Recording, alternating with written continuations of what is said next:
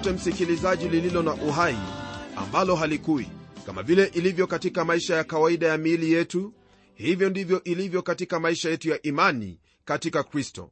Maisha ya kikristo ni hayo maisha ambayo yanajumuisha kila sehemu katika maisha iwe ni kwenye biashara shuleni pale nyumbani au sehemu yoyote ambayo waweza kuishi. Hii ni mbali na mawazo ya wengi kwamba ukristo ni kama nguo hizo ambazo mtu huvaa siku ya ibada mara moja kwa wiki. Lakini hivyo sivyo ilivyo kwani mtume petro anataja maisha haya kuwa ni lazima kujitahidi kwayo katika kila kinachohitajika. Hili ndilo tulijifunza kwenye kipindi kilichopita hasa tukiona kwamba kwenye imani yetu kuna neema hizo ambazo twahitaji kujitahidi kuongeza. Hayo ambayo wahitaji kuyaongeza sio kama shanga ambazo wazipanga wala sio kama mawe jinsi yanavyojengwa. Naam hizi ni neema ambazo hutokana na kukua katika kristo kwa njia hiyo ya kumjua. Baadhi ya neema hizi ndizo ambazo tunataka kujifunza kutoka kwenye sura ya kwanza ya kitabu hiki cha petro wa pili kwanzia aya ya 7 hadi ile aya ya 14 rafiki yangu sehemu hii yatufundisha jinsi ambavyo muumini yaweza kufahamu kwamba anakomaa katika neno au imani yake. Msingi wa hili ni hayo maandiko ambayo yatangulia hasa kutoka kwenye aya ya tatu na nne. Ila nitasoma neno la mungu toka kwenye aya ya tano na sita kusudi tupate msingi wa lile ambalo twajifunza. Neno lake bwana lasema hivi kwenye sehemu hii yani aya ya tano na sita. Nam na kwa sababu hiyo hiyo mkijitahidi sana kwa upande wenu katika imani yenu tieni na wema na katika wema wenu maarifa. Na katika maarifa yenu kiasi na katika kiasi chenu saburi na katika saburi yenu utaua. Kisha kwenye aya ya saba neno lake bwana latuambia hivi. Na katika utaua wenu upendano wa ndugu na katika upendano wa ndugu upendo. Haya yote ambayo neno la mungu latuhimiza kwayo ni hayo ambayo kama mtoto wa mungu ni lazima yawe katika maisha yako. Neno hili latuambia kwamba pamoja na kuwa na utaua au tabia ya kiungu katika maisha yetu ni lazima kuwepo na upendano wa ndugu hili ni jambo lililo wazi kabisa kwamba bila ya kujali ndugu anatoka sehemu gani upendano huo wa ndugu ni lazima. Nasikitika kwamba mwenzangu kizazi chetu cha leo hasa pale kanisani hali hii haipo. Watu hupenda kushirikiana kwa msingi wa kikabila cheo na hali tofauti katika maisha. Lakini jambo hili halifai hata kidogo kwa kuwa sote ni moja katika bwana wetu yesu kristo. Unaposoma kwenye kile kitabu cha injili ya yohana sura ya 17 mwokozi wetu bwana yesu kristo alipokuwa akiomba na kutufanyia maombezi kwa mungu baba alimwomba kwamba tuwe moja kama vile yeye ni moja na baba. Pamoja na hili twasoma kwamba katika kristo hakuna myahudi myunani aliye huru au mfungwa bali sote ni moja katika yeye. Je ndugu yangu unao upendano wa ndugu ulio kweli? Ushirika wako na ndugu wenzako katika kristo una msingi wa aina gani unapotafakari jibu la swali hilo na kulishughulikia vilivyo neno hili pia laongeza kwa kusema kwamba katika upendano wa ndugu tia upendo. Upendo huu ambao neno la mungu latuambia hapa ni huo ambao ni lazima kuuonyesha kwa hao ambao si waumini. Kama vile ambavyo mungu awapenda watenda dhambi hivyo ndivyo yahitajika pia nasi kuwapenda.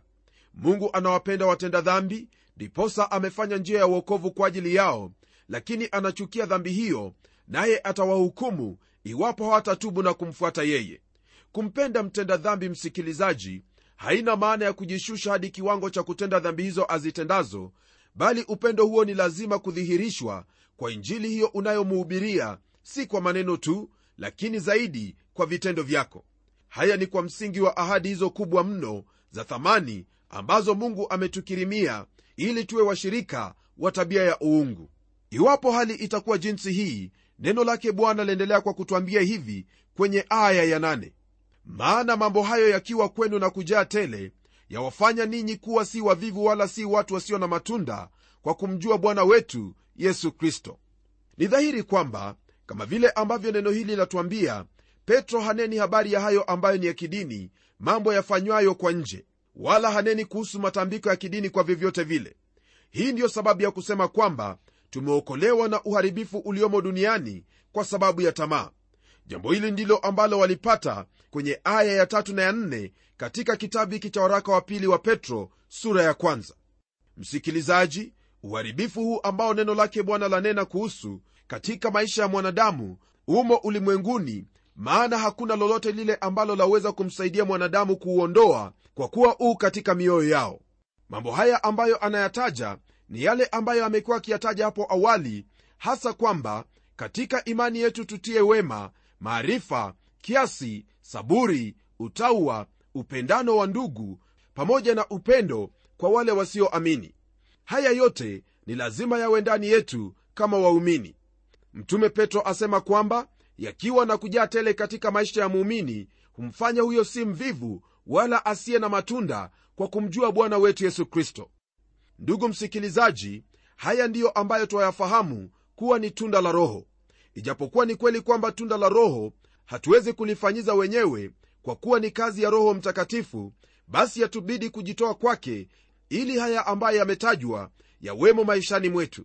Ni lazima kutulia na kukaa katika huo mzabibu wa kweli ambao ni kristo yesu nasi tutaweza kuyazaa haya ambayo mungu ametufunulia kwenye neno lake naita kumbukumbu lako kwa mara nyingine tena kwamba tunda hilo ni wema maarifa kiasi saburi utaua upendano wa ndugu pamoja na upendo kwa wale wasioamini.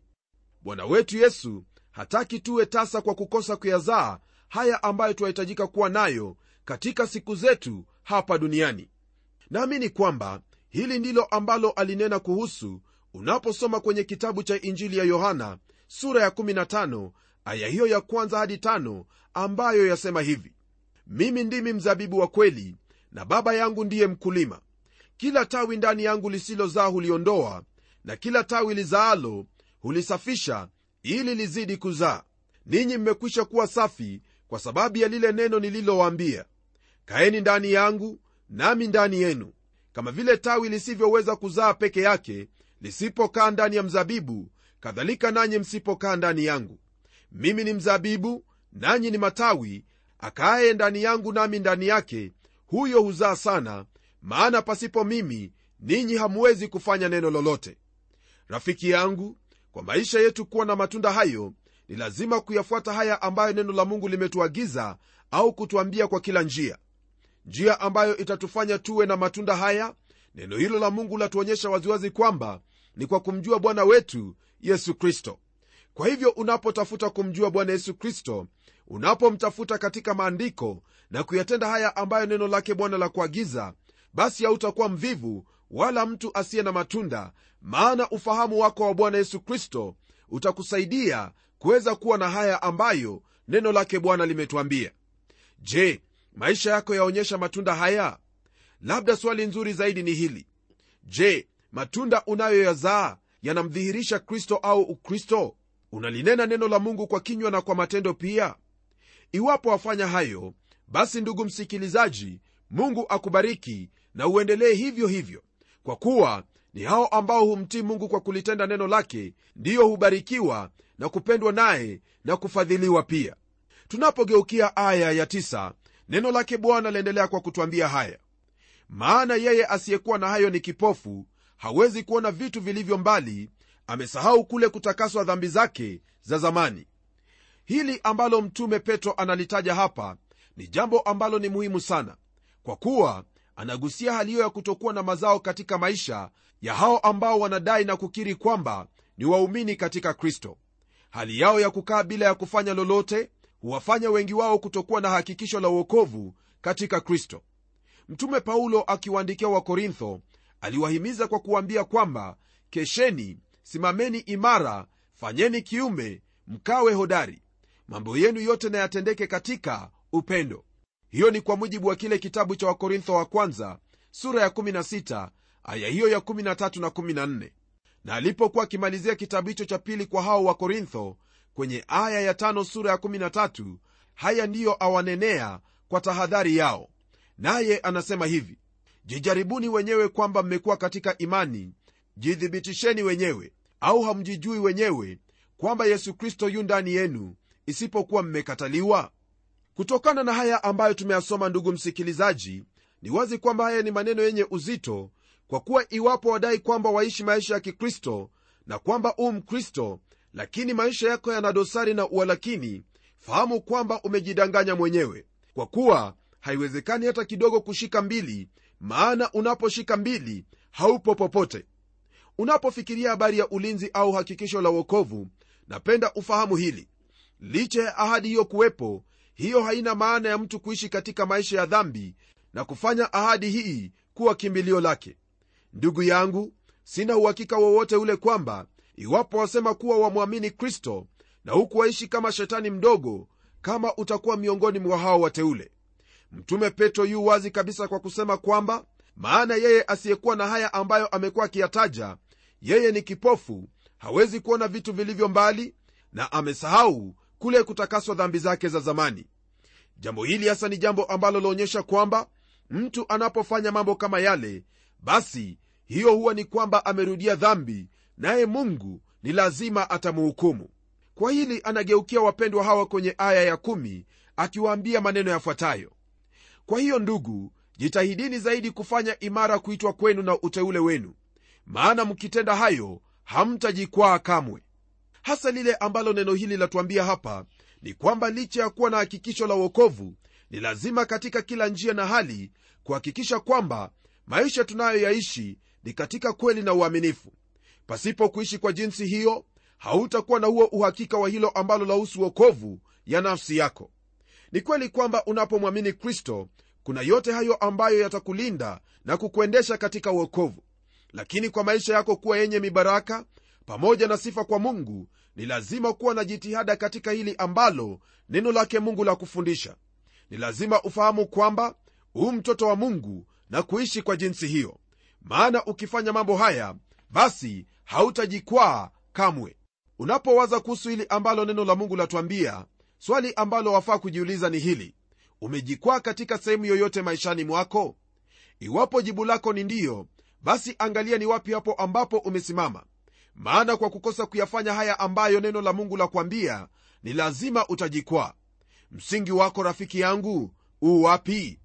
Kisha kwenye aya ya 11 mtume petro anaendelea kuwahimiza hawa wapendwa kwa kuwaambia maneno yafuatayo. Maana hivi mtaruzukiwa kwa ukarimu kuingia katika ufalme wa milele wa bwana wetu mwokozi wetu yesu kristo.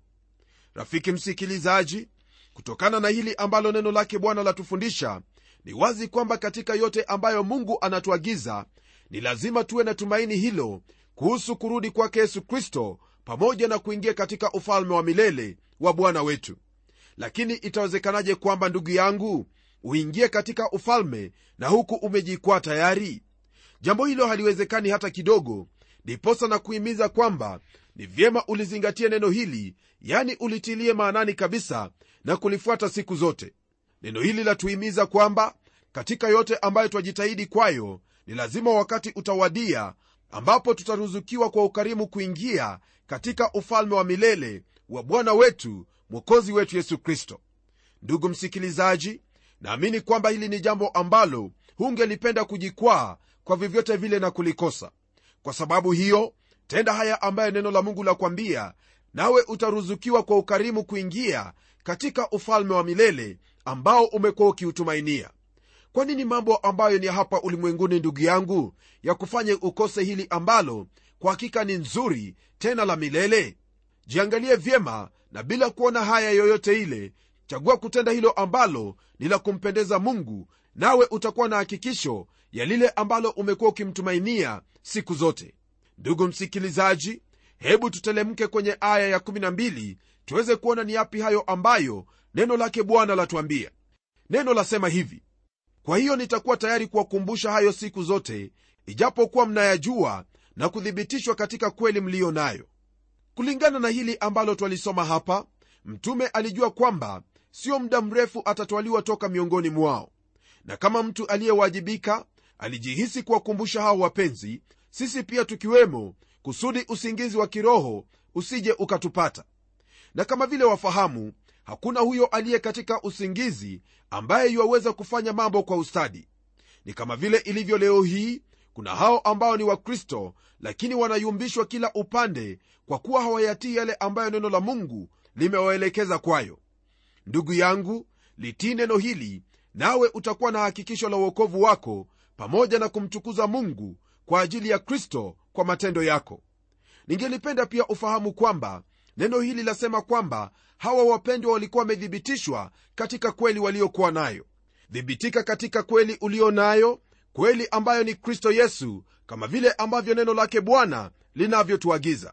Nam soma biblia yako tenda yale ambayo neno hilo la kufundisha nawe utakuwa umethibitika dhidi ya lolote lile ambalo laweza kukuondoa katika imani yako.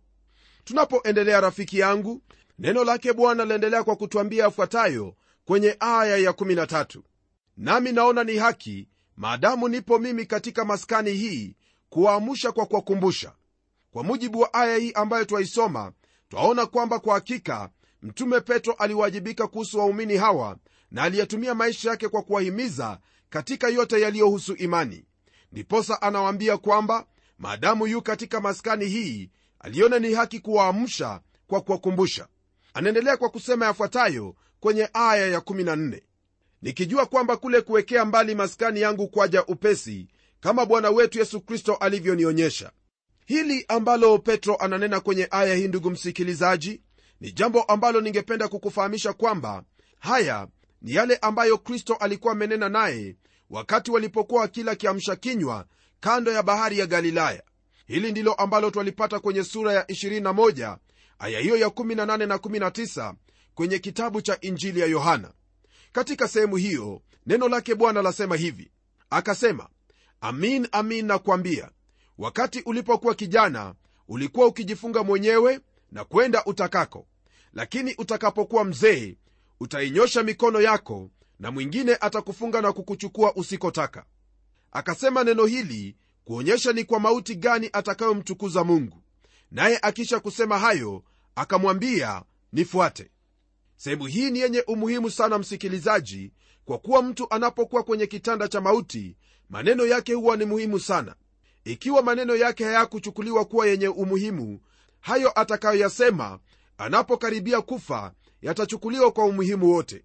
Hili ni jambo ambalo kama vile wafahamu lipo katika kila jamii.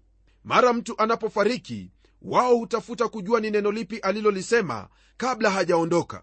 Kwenye biblia jambo hili pia lipo kama vile ambavyo tuona kwenye kitabu cha mwanzo sura hiyo ya 49 ambapo twampata yakobo akiwaita wanawe 12 punde kabla ya kufa kwake na kuwaeleza hayo yote ambayo yatawapata kila mmoja wao naam yote ambayo aliwaambia yalitimia katika maisha yao. Kisha unapofikiri habari za yusufu msikilizaji naye alipokuwa mzee tayari kufa aliwaita wana wa israeli na kuambia maneno au maagizo yake ya mwisho. Aliwahimiza kumfuata mungu kwa uaminifu huku akiwapa ushuhuda wa maisha yake na jinsi mungu alivyomuhifadhi. Na pia waweza kumkumbuka mtumishi wa mungu musa alipojulishwa na mungu kwamba atafia kwenye mlima wa nebo na wala hataingia kwenye nchi hiyo ya ahadi alikusanya hayo makabila 12 na kuyabariki kila moja yao kama vile yakobo alivyowafanyia wana wake. Daudi naye akizungumza na sulemani katika kitanda chake cha mauti alimwambia kwamba anaenda njia ya ulimwengu wote yani yuwakaribia mauti. Hiyo ndiyo njia ambayo kila mmoja wetu msikilizaji ni lazima atapitia hiyo ikiwa ni kwamba kristo hatakuwa amerudi. Daudi kwa ufahamu kwamba yu karibu kufa alimwagiza mwanaye sulemani jukumu la kulijenga hekalu. Na kisha unapogeukia agano jipya yesu kristo alipokuwa kila chakula cha pasaka na wanafunzi wake alinena nao maneno yake ya mwisho katika mwili kabla ya kufa na kufufuka kwake. Hayo ambayo aliyanena ndugu yangu ni kati ya nguzo kuu katika imani yetu. Na kwenye kitabu cha timotheo wa pili sura ya tatu aya hiyo ya sita hadi nane paulo kabla ya kufa kwake anamwambia timotheo maneno yafuatayo kwa maana mimi sasa namiminwa na wakati wa kufariki kwangu umefika. Nimevipiga vita vilivyo vizuri mwendo nimeumaliza imani nimeilinda. Baada ya hayo nimewekewa taji ya haki ambayo bwana mhukumu mwenye haki atanipa siku ile wala si mimi tu bali na watu wote pia waliopenda kufunuliwa kwake. Haya yote ambayo nimeyataja sasa hivi ndiyo ambayo mtume petro anawaambia waumini hawa kwamba yu karibu kuiwekea maskani yake mbali. Maskani anayonena kuhusu ni huo mwili wake. Alifahamu kwamba anakaribia kufa.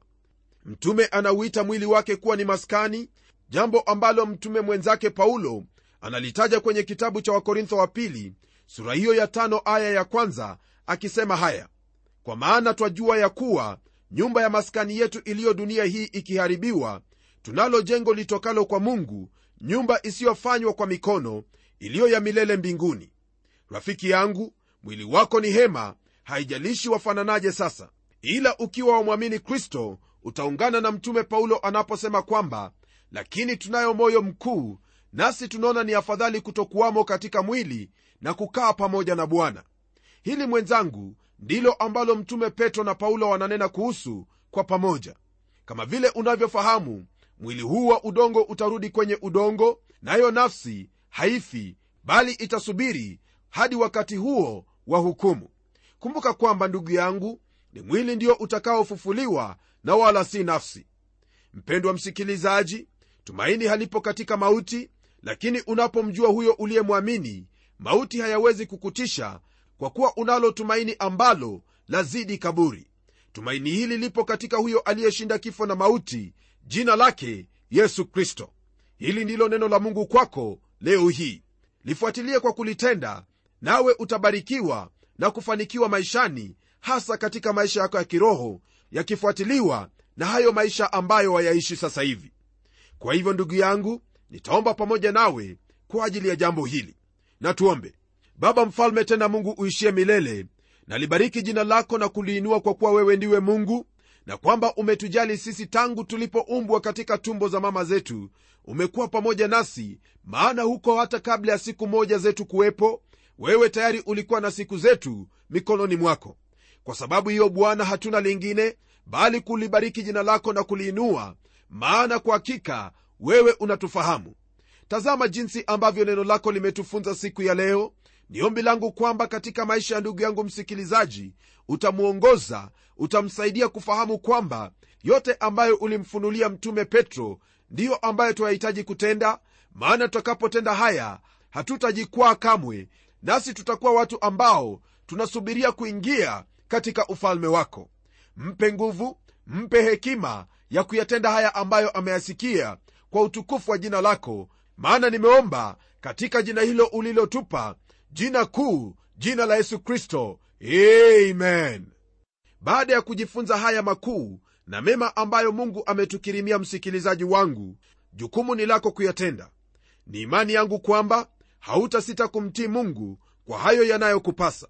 Neema yake bwana iwe pamoja nawe na kukuwezesha hadi tutakapokutana tena kwenye kipindi kijacho ili tuweze kujifunza lile ambalo mungu anataka tujifunze. Naam kwenye kipindi kijacho nitakufunza kuhusu maandiko haya na jinsi yana mamlaka hasa msingi wake ukiwa kwa unabii uliotimia.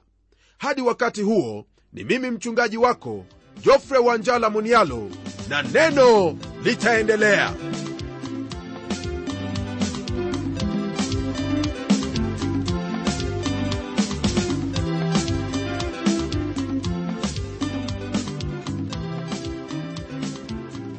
matumaini yangu ya kwamba umebarikiwa na hilo neno la bwana na ikiwa una swali au pengine ungependa kuinunua kanda ya kipindi hiki ambacho umekisikiza leo hebu tuandikie barua ukitumia anwani ifuatayo. Kwa mtayarishi kipindi cha neno transworld radio. Sanduku la posta ni 21514 nairobi kenya na hadi wakati mwingine ndimi mtayarishi wa kipindi hiki pamela omodo nikikwaga nikikutakia mema leo. Neno litaendelea